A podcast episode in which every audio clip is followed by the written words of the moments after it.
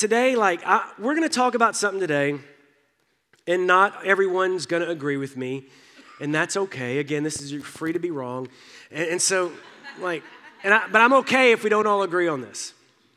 But I do think it's important, and my hope today is not to get everyone to agree with my point. My hope is to challenge us all, that we leave here today and at least reflect on what we believe and why we believe it, and just maybe challenge ourselves to maybe allow God to be more than who we think he is right now. So again, it's okay if you don't agree with me, just do it silently. And if you disagree publicly at the cafe, someone will tell me and I'll know. But the Bible doesn't always make sense.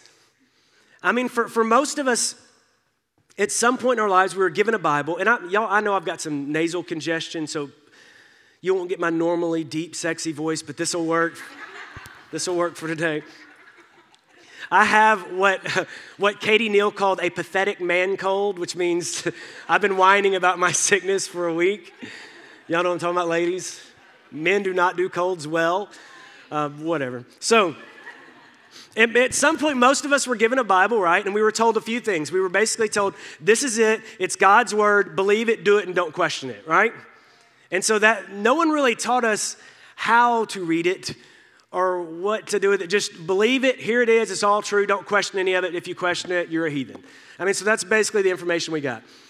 And then some that worked when we were little kids, but then many of us grew up, and maybe this is year of the Bible, and this is your first time that you're actually reading it. We have a lot of people in this room who the first time in their life you're reading the Bible, and you're reading through this, and you're hitting some things, especially since we're reading the Old Testament and the New Testament. You're reading some things, and you're going, this don't add up. This just doesn't make sense. I mean, I don't even know what to do. This part of the book says stoner, and this part of the book says he who is without sin should cast the first stone, and I've got this rock, and I don't know. I mean, should I throw it or should I put it in my pocket?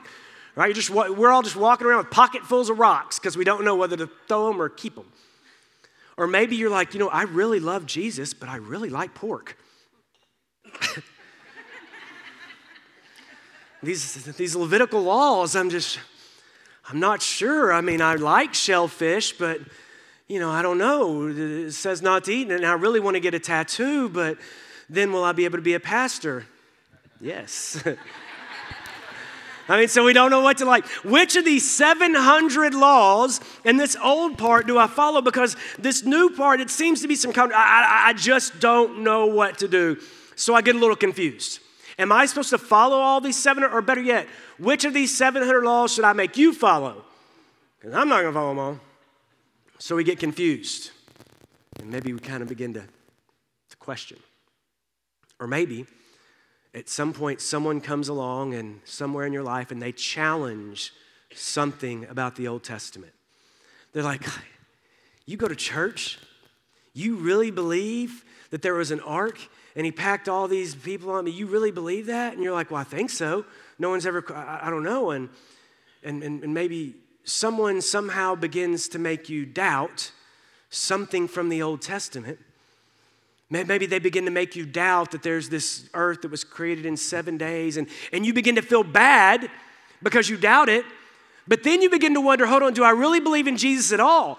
Because if I doubt this ark story, if I don't believe this creation story, then do I really believe any? Do I have to believe all of it to believe any of it? And so you begin to question your own belief. And if this hasn't happened to you before, it happens to a lot of kids in high school and college. If it hasn't happened to you, it will happen to your kids. If it doesn't happen to them, it'll happen to kids' kids. But somewhere along the way, someone's going to question your faith. And they're normally going to do it by attacking the Old Testament. And if you don't understand what to do, it can begin to confuse you. Or worse than those two things, maybe some Christian, you read something on Facebook, some Christian is attacking someone else's political beliefs, and they're using it by weaving in Old Testament and New Testament together to create this theology that basically says, I'm right and you're wrong. Right? They're pulling from the Old Testament. They're like, this. And they're pulling from the New Testament, this. And you're like, I don't even know. This is a lot of weight. There's so much. And they're just throwing, as my friend likes to call them, Bible darts all over the place, and you're like, man, I don't even know what to do, because they're just weaving in Old Testament, New Testament, and you're like, man, you know what? No.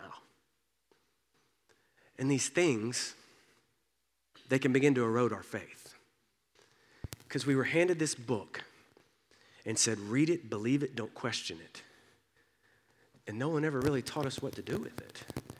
And that you read it is important. But it also matters how you read it, because it's a story and it's all together, but you need to understand what's happening, where, and when. I mean, like, this is basically divided up into three different covenants, right? And the first part is a covenant between God and a man, and man was Abraham. And the second part is a covenant between God and a nation, the nation was Israel. And the third part is a covenant between God and the rest of us, God and the rest of the world. So the first part of this book, up until Acts 10, which if you're doing Year of the Bible, you got to this week, up until about Acts 10, this is a Jewish story primarily. Or it's easy to see why you'd think it's a story just for the Jews, because it's pretty much about God and the Jews, right? Up until Acts 10, you're reading this, and it is all about God and the Jews. It's God and his relationship with this nation of Israel, and what he's doing. He's protecting them. He's preserving them. And that is the story that you're reading. It's centered around Jewish people. So a little background where we're going today.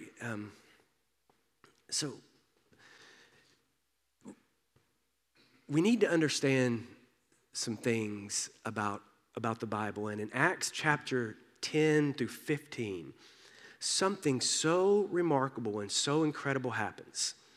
There's this conversation that takes place, and it begins with Peter having a dream, and it sort of climaxes at the Council of Jerusalem. But in this conversation, the same things that I just outlined that we might struggle with at some point, they sort of resolved for us on how to handle them. And so if you've ever had any of those things happen to you that I opened up this thing with, today you're going to understand why reading the Bible and understanding the Bible matters so much. Because in Acts chapter 15, they address these things. So you remember, guys, from the last few weeks, let's get caught up to where we are. There's 5,000 people who now believe that this Jew died on the cross, resurrected from the grave, that he is the promised Messiah, that he is the Lord and the Savior. And all 5,000 of these people are Jewish, right? They all live in and around Jerusalem. They've accepted Jesus, but they're all Jewish people who have now become Christians. And because 5,000 Jewish people are now embracing a new style of life, it is upsetting the religious system. So the powers that be, the temple leaders, all those people, they don't like this. They don't like that 5,000 of their people have now become something else, so they begin to persecute them. And so at like the height of the persecution, this man named Stephen, who's this follower of a group called the Way, which is what these Christians are called, these Jewish Christians are called the Way, they stoned Stephen to death. You remember this? We talked about this the other day. They stoned Stephen to death. And when that happens, the believers begin to scatter. So you've got Stephen killed. You've got 5,000 Jews who have converted to now believing in Jesus. Not called Christians yet. They've converted to a group called the Way, which are followers of the resurrected Christ. They begin to scatter out from Jerusalem and Judea, going into other places. But everywhere they're going, they're still just talking to Jews. They're going to all these different places, and they're finding other Jews, other people like them, and they're telling the other people like them about this Jesus. So more and more Jews are now becoming Christians. Well, at some point, Paul and Barnabas, y'all remember Paul? He was Saul, and he was the killer of Christians. He's now a good guy. He's converted. And so they go to a city called Antioch, all right? And Antioch is where they're first called Christians. And Paul and Barnabas start this church where they invite people in who aren't Jews. They invite Greeks in. And they do it by saying, you can come to church with us and you don't have to be circumcised. It's a great marketing campaign. It's fantastic. Because up until this point, all the Jewish Christians, the Jewish Christians actually called themselves circumcised Christians. Like, we are the circumcised Christians. That was their little group name. That's a Sunday school class name. Somebody should start that. Come join us in room 301, circumcision Christians. But that was their group, right? And so they were the circumcised. And now Paul and Barnabas are like, hey, you can come worship with us. Not necessary. Their sign actually had a pair of scissors with a big red mark through it. It was like, come hang out with us. You don't have to have this to get all of this, right? And so people were like, yeah, I'm in. Husbands are like, you know what, honey? I'm going to go to church this Sunday. Honey, why won't you go? Oh, yeah, I'll go to that one. I'm in, right? So people start coming, and their church is getting full, and their church is getting popular because all these Greeks are coming, and they're not making them follow Jewish customs. Well, so that's happening at Antioch. So Antioch's over here. Well, back here at Jerusalem, the circumcised Christians hear about what's going on over here in Antioch, and they don't like it. They're like, no. They can't come to church if they don't follow our rules. So the church in Jerusalem sends some people behind Paul and Barnabas's back to have a conversation with the new Greek converts, and listen to what they tell them in Acts chapter 15. In Acts 15, it says, certain people came down from Judea to Antioch and were teaching the believers, unless you are circumcised according to the custom taught by Moses, you will not be saved. And they're like, whoa, what? So these guys come to Paul's church. These circumcised Christians come to Paul's church and start telling his new Greek converts, you got to get circumcised. Paul didn't tell you the whole story. You can have this Jesus thing. You got to have this if you want all of this.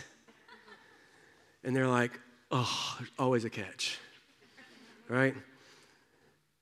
And so Paul and Barnabas hear about this, and they're like, what are you doing? Because now they're saying, you've got to get like us if you're going to be like us. You got to do what we do to experience Jesus. Aren't you glad churches don't do this anymore? You gotta talk like us. You gotta wear. You gotta get like us before you can receive Jesus. So Paul and Barnabas, they don't like this, so they call this meeting. Okay, and this is in verse 2. It says this. This brought Paul and Barnabas into sharp dispute and debate with them. So Paul and Barnabas were appointed, along with some other believers, to go to Jerusalem to see the apostles and elders about this question. So in Jerusalem, you've got guys like John, who knew Jesus firsthand. He's an apostle. He's an elder. This is 15 years after the resurrection of Christ. These guys knew Jesus. They have no New Testament. They're making this up as they go along as far as what to do. But these are guys who knew Jesus. In Jerusalem, you have James, the brother of Jesus. He's now the head of the church. Andy Stanley always says this when he talks about James, and I think it's hilarious. What would your brother have to do to convince you that he was the Son of God? Like, my brother convinced my mom that he was the Son of God, but he did not convince his other brothers. It's totally different. We convinced my mom of a lot of things. I love you. But James convinced his brother Jesus, or Jesus convinced James he was the Son of God. So James is one of the elders in this church. You got John. You got people who knew Jesus. They're back there. You got Peter, the rock on which the church is built. So Paul and Barnabas go to Jerusalem to have a meeting with Peter and John and James and the circumcised Christians, this other group. So now you've got a massive church council meeting has broken out. It was only a matter of time. They had to meet. They had to call a meeting. And so now they're all in this meeting, and everyone's got their opinions, and everyone's saying, you know, and basically what they're doing in this meeting is they are deciding what our relationship will be with the Old Testament. In this meeting, they are deciding what Gentile, non-Jew relationships will be with the Old Testament. How will we respond to the law and the prophets? What would the Old Testament mean in our lives? So that's what this meeting's about. So you got all these groups. You can imagine. I mean, y'all have been in church long enough to know how Christians do. We get in meetings. So all this is happening, right? And so at some point in verse 5, it says this.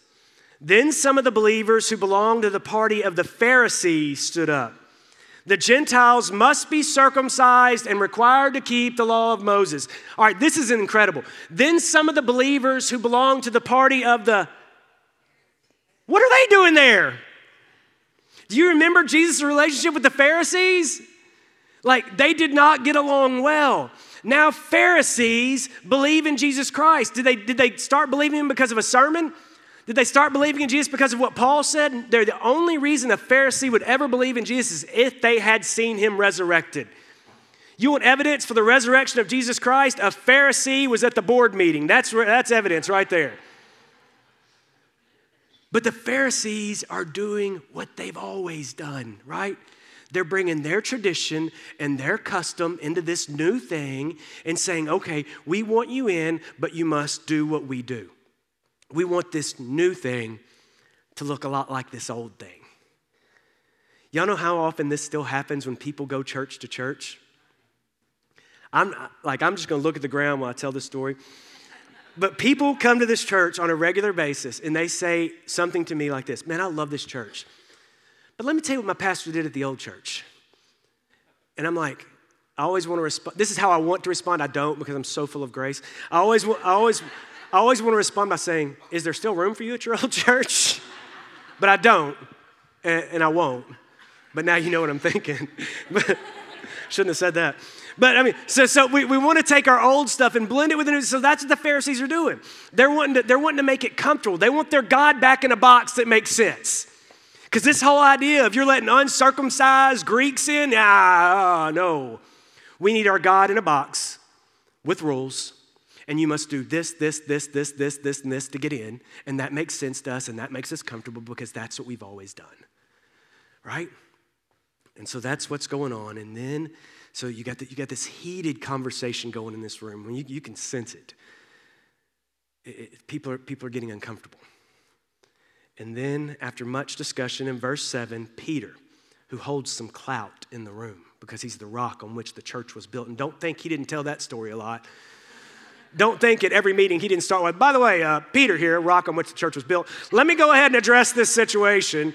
And so Peter says, after much discussion, Peter got up and addressed them. Brothers, you know that some time ago God made a choice among you that the Gentiles might hear from my lips the message of the gospel and believe. The Gentiles, you know that some time ago God made a choice that non-Jews might hear and believe. God, who knows the heart, showed that he accepted them by giving the Holy Spirit to them just as he did to us. He did not discriminate between us and them, for he purified their hearts by faith. Now then, why do you try to test God by putting on the necks of the Gentiles a yoke that neither we nor our ancestors have been able to bear? No, we believe it is through the grace of our Lord Jesus Christ that we are saved just as they are. He said, guys, it's not about us. It's not about what we've done. It's they are saved just like us. Peter spent 3 years walking with Jesus Christ, but it took him 15 years after Christ resurrected to get to this point where he believed that everyone had access to Jesus. Everyone who would call on the name of Jesus would have access to Jesus. He began to believe this, and Peter was a Jew who grew up believing the Messiah was going to come and liberate Jerusalem, that Israel would reign over everybody, that this would be a kingdom established. A Jew who believed the Messiah was coming to kill the Romans and give him authority. A Jew who believed the Messiah was coming for Jews. And now, Peter begins to believe that the God of Abraham, Jew, was the God of Isaac, Jew, was the God of Jacob, Jew, was the God of Israel, Jews, was the God who so loved the world. And everything began to change. Do you know what a shift it was for a Jew to believe that Gentiles were worthy of grace? Guys, listen to this. Listen, I'm not telling you what to do with this, and I'm not attacking anyone's political beliefs because I've got some squirrely ones. But when we read stuff like this, it must make us question why we believe what we believe. If everyone is a potential temple of the Holy Spirit, then we must challenge our belief on how we feel about the people on the other side of the wall. We must at least, I'm not attacking anybody, we must challenge the way we feel about immigration. We must challenge the way we feel about self-preservation. We must challenge the way we feel about other people if we believe that God so loved the world and that world is bigger than me and people who look like me and talk like me and act like me and believe like me. We must begin to challenge our beliefs outside of what makes us comfortable. If we believe. And it's not easy because from generations, we've been programmed to believe a certain way, right? So were they. It took him 15 years after he encountered a resurrected Savior before he truly began to believe that God was available to everyone. How long is it going to take you? How long is it going to take us for the prejudice to actually begin to fall away?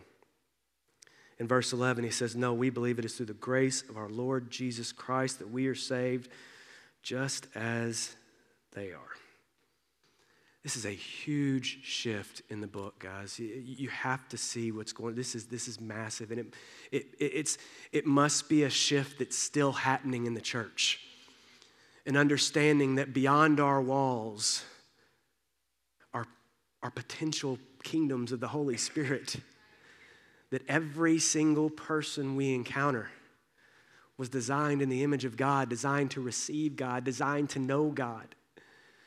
It has to change the way we start to see the world. And God said through Abraham, I will bless the whole world. And it took this much time for Paul and Peter and John and James to begin to understand that the world wasn't just them. That this whole thing God had been doing, God is always God. God didn't change. They just begin to see the truth for the first time. The scales begin to fall from their eyes, and they begin to understand what the whole story really was. It wasn't the story of God and the nation. It wasn't the story of God and a man. It was the story of God loving the world. He was just moving parts over thousands of years because God sees a story we don't see. And so God understood something that we didn't. He was doing what he does in his way. And we weren't required to understand it. And then James, I love that. This is probably the coolest part of the story. James, the brother of Jesus, the big dog. This is the guy running the show. He stands up in the room and he says this. In verse 9, he says, it's my judgment, therefore, that we should not make it difficult for the Gentiles who are turning to God. Don't make it difficult for the non-Jews. And then he said, instead, write them a letter.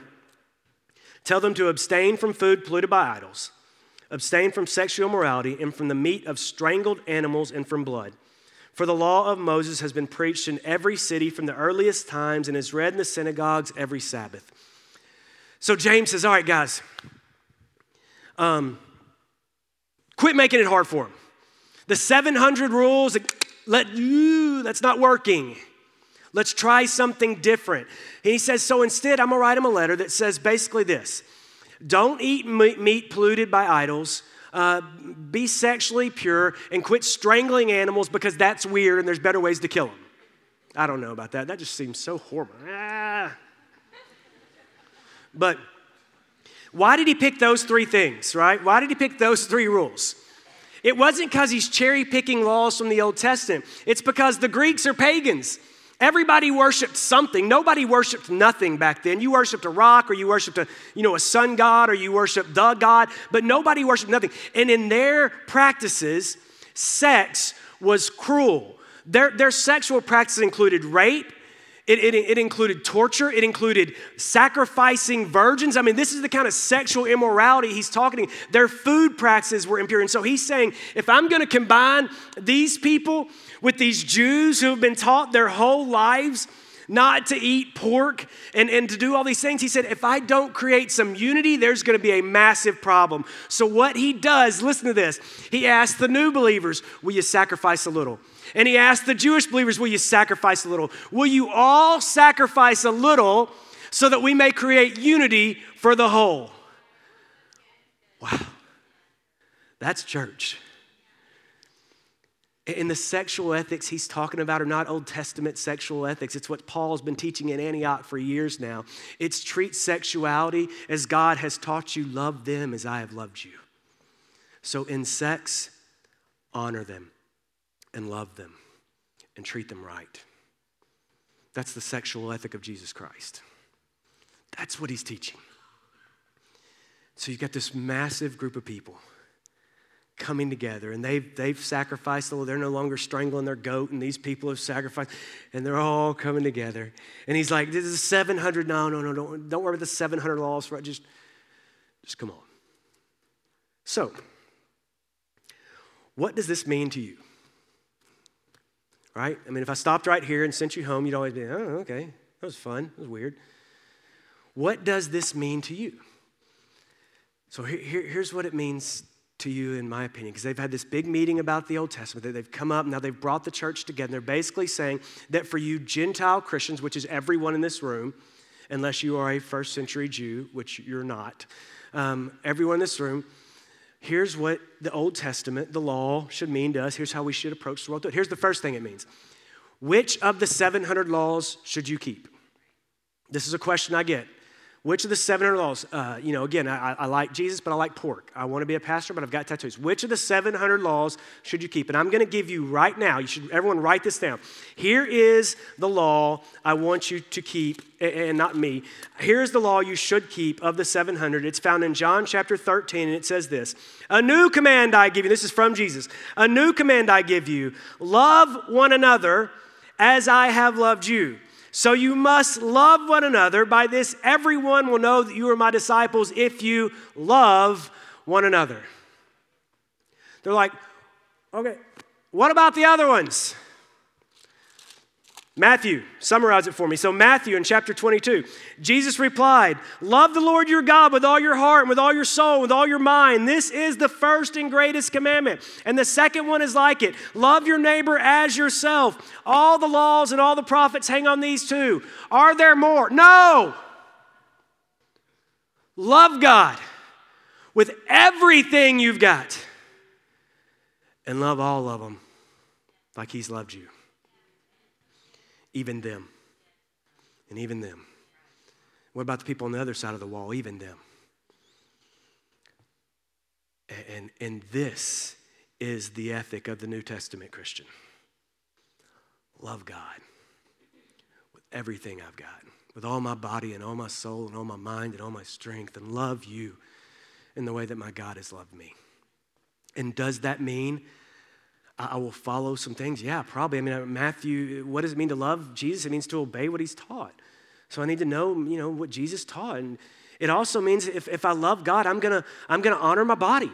I'm gonna not eat certain things. I'm gonna practice a decent diet, not because I'm practicing these Old Testament rules, but because I love God and I love the temple. And because my body is a temple of God, so I'm going to be careful what I eat, not out of worry of Old Testament rule, but out of honoring God. It means I'm going to be careful what I put in my mind, not out of worrying about breaking some Old Testament rule, but because I love God. I'm going to be careful about my sexuality, not because I'm worried about some Old Testament law, but because I'm honoring God with my sexuality. I'm going to be careful with what I do with my money and my resources, not because I'm not worried about some percent. I want to honor God with my money and my resource because I love him more than anything. And my love for Christ dictates every decision I make. And my love for you is an example of everything I believe. This is not the Old Testament. This is brand new. Brand new. And it's better.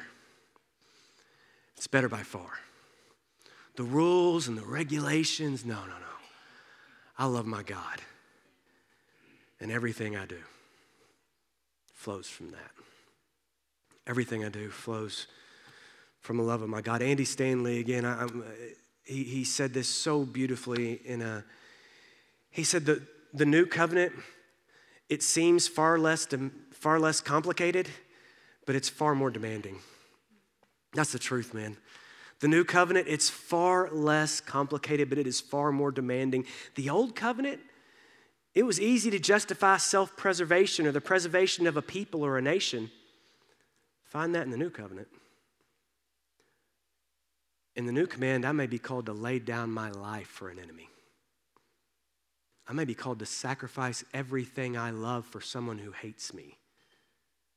Again, I'm not attacking anything. I'm just saying we should at least challenge what we think and feel. The new covenant is far more demanding than the old. So what else should it mean for me? The second thing it should mean for me is this, is you cannot poke holes in my faith by attacking the Old Testament. If I understand what this, now I believe, hear me on this, I believe the Old Testament is true. I believe it really happened the way it says it happened because I think Jesus believed it happened the way it said it happened. And if you die and raise from the dead, I'll listen to what you say. But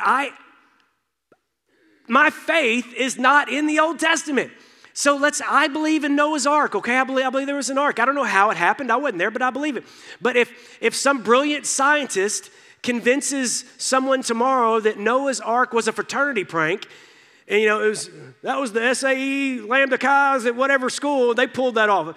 And they come to me and I still believe in a resurrected Savior. My faith is not in how many animals were on the ark. My faith is in a Jesus Christ who died, resurrected, and I know him now. Like I was with him. I'm with him right now. He's in me. My faith is not in a 7-day literal creation story. I believe it, but my faith is not in that. My faith is in Jesus Christ who died and resurrected. And if I find out that 7 in Latin really means 8, my faith is still in God. I mean, you cannot, and so here's what we're going to do. When someone tries to attack your faith by attacking the Old Testament, just point them to Jesus. Like, well, Noah's Ark, Jesus. We're going to practice it. Well, Christ's Ark, Jesus. Well, that lady, Jesus. Like, you see how effective this is? Every time someone attacks the Old Testament, yeah, Jesus, they will stop. Guaranteed. They will leave you alone. Over. They'll go away.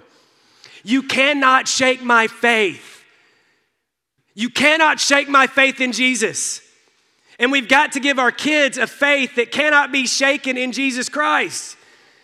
You can't shake it. Attack Noah's Ark. I don't care. I believe it. I think it's super cool. You don't? Okay. Are we allowed to say that in church? I don't know. My faith's not in the ark. I don't think Peter and Paul's faith was in the ark either. I think they believed it, but they didn't get beheaded and crucified upside down claiming the ark was real. That was faith in Jesus Christ. Here's the third thing, and I think this probably is the most important thing I'm going to say today. Finally, it means this. Do not use the Old Testament as a hammer to knock someone else in the head. Don't do it. Do not do it. Do not use the Old Testament as a hammer to pound someone else's beliefs, their lifestyle, their choices, or anything else. Do not use the Old Testament as your hammer to attack someone else. You know what he said? Do not put a yoke on them. And by the way, I found out that doesn't mean egg yolk. It's not like that. It's not the runny yolk. I was like, why are they putting yolks all over everybody? Do not put egg yolk. That's not what it means. A yoke is something you put on an oxen, and it is a heavy burden, and it allows the oxen to carry the entire cart. It said, don't put a yoke on them they can't carry when you can't even carry yourself. So the next time one of us, and y'all can do this to me too if I do it, next time we attack someone else for any reason on Facebook, and we quote the Old Testament to do it, I'm going to post on your post and make you tell me which of the 700 Levitical laws you're following. And if you're not following all 700 of them, all of us are going to just type hypocrite. Are you ready for that? Any hypocrites in the house today? Yeah, well, I love shellfish. James has got tattoos. I've got 2 of them. I mean, really. We got to get this right, guys. We cannot use this as a matter of fact, I may go strangle a cow today if I get hungry. If I was hungry enough, and it was between me and the cow, I would strangle him. Just saying. I wouldn't want to. I'm just saying we're not under these laws. Our rules are changed, and they're different, and they're far more difficult. Does the Old Testament matter? Absolutely yes. It's not a dead document. It's the breath of God, and God is alive. Does it matter? Yes. It's the mind of God, and we come to know God, and we come to see the backstory for the real story. But my story, the story that has set me free, is the story of Christ died and Christ resurrected. I want to know the whole story because I love him. I love my God and I love my Jesus, so I want to know the whole story. I want to know every bit of it. I want to know it all. I want to know what happened in 2 Kings. I don't know why. I just want to know. I want to know because it all matters, and it's all God-breathed, and it's all useful for teaching and rebuking and all these. It's all. But if you're going to be New Testament people, live like you know the whole story. Live like you know the whole story. Don't, next time you want to correct somebody and you're going at them with your Old Testament Bible dart, just take that piece of paper, fold it up gently, and stick it in your back pocket and just go home and sit on it. It's the best thing to do. What do you do with this message today? I have no idea. I really don't. I don't know what this means to you. For me, it means I'm challenging some beliefs and opinions I have. Where I'm going to end up, I don't know. I don't have the right answer for you. Figure it out yourself. But open your minds and think. Open your minds and think. Be willing to challenge what you've heard. Be willing to challenge what you just heard. Open your minds and think. Know the whole story. And then live like the whole story is real. Amen.